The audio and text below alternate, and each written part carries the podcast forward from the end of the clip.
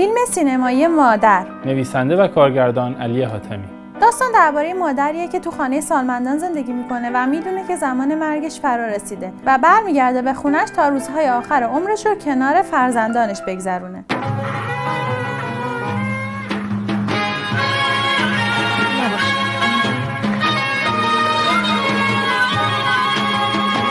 ماجرای فیلم از روز دوشنبه شروع میشه و تا روز جمعه که روز مرگ مادر هستش ادامه پیدا می‌کنه. و تو این بازه زمانی همه فرزندا وقت دارن که دوباره با هم اونس بگیرن. این فیلم شاید ایرانی ترین فیلم تاریخ سینما باشه.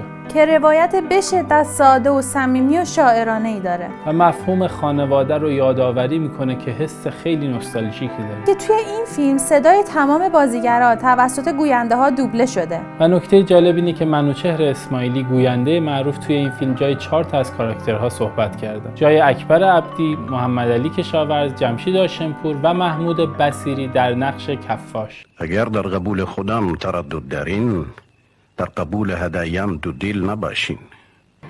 بله.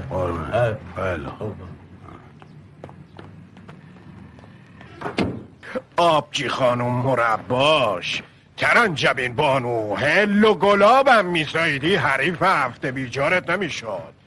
مادر مرد. از بس که جان ندارد.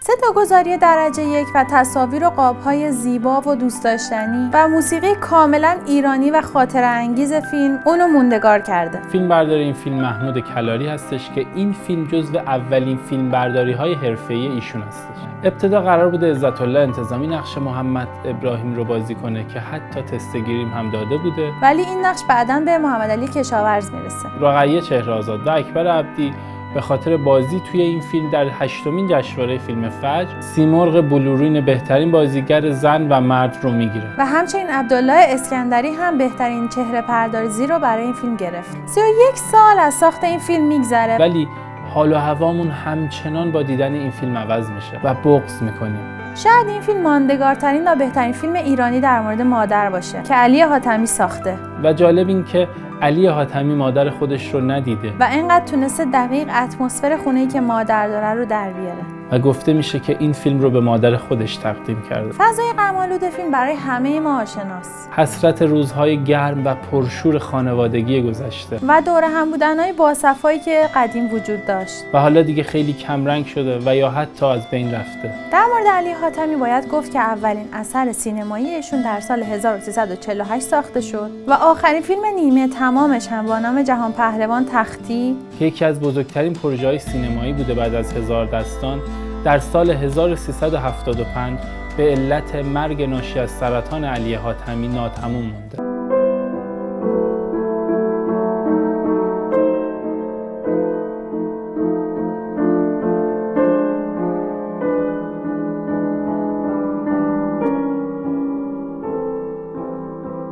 علی حاتمی برای ساخت مجموعه هزار دستان که 8 سال طول کشید تهران قدیم رو بازسازی می‌کنه. من نه رسولم نه مدعی. من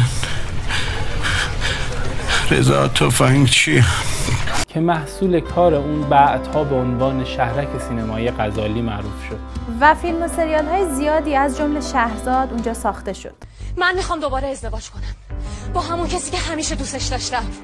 همونی که تو و بزرگ آقا همتون اون موقع مانع وصلتمون شدیم.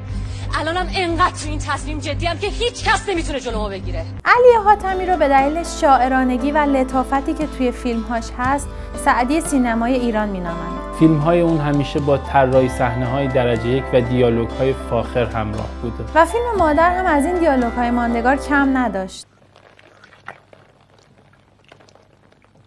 تلخه تلخی با قند شیرین نمیشه. شب و باید بیچراغ روشن کرد.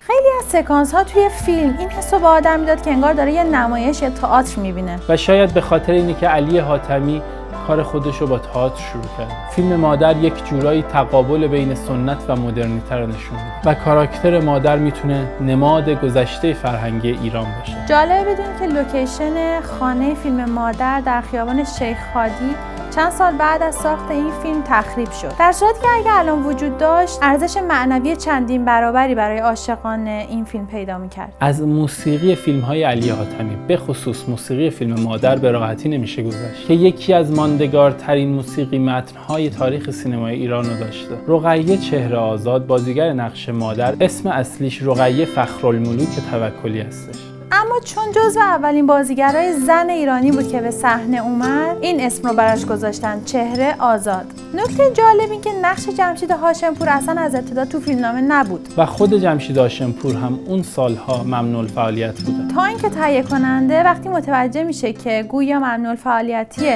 هاشمپور تموم شده با اصرار نقشی رو برای ایشون به فیلمنامه می نویسن و اضافه می‌کنن. همونطور که می‌دونید علی حاتمی خانواده هنرمندی داره. همسرش دری خوشگام دخترش لیلا حاتمی و دامادش علی مصفا جزو بازیگرهای خوب سینمای ایران هستند در سینمای ایران فیلم های زیادی با موضوع مادر ساخته شده. ولی هیچ کدوم به اندازه مادر علی حاتمی ماندگار نشده. شاپسته رو برم من. عروسی بشه ایشالله در این ماه. خوشگل پستری در این ماه کاشکی رو تاخچه دلت آینه و شمدون می شدم. تو دشت ابری چشات یه قطر بارون می شدم. مادرت چی بلندتر بگو. شما مامان ما. من مادر شما باشم. نمیشه که. چرا این حرف رو می‌زنی؟ خودت گفتی پسرم. مادر بو قربون تو کنم هرچی بخواید خوبه منم یواشکی وایسم زاغ سیای تو رو چوب بزنم.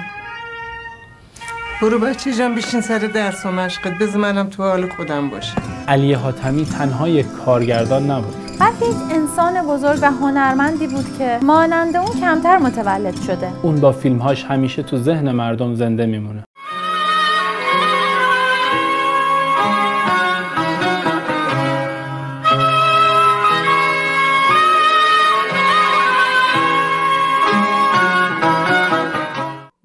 مشاهده این پادکست به صورت ویدیویی با آیدی یوتیوب ما Sofilm و یا آیدی اینستاگرام ما Sofi underline couple مراجعه کنید.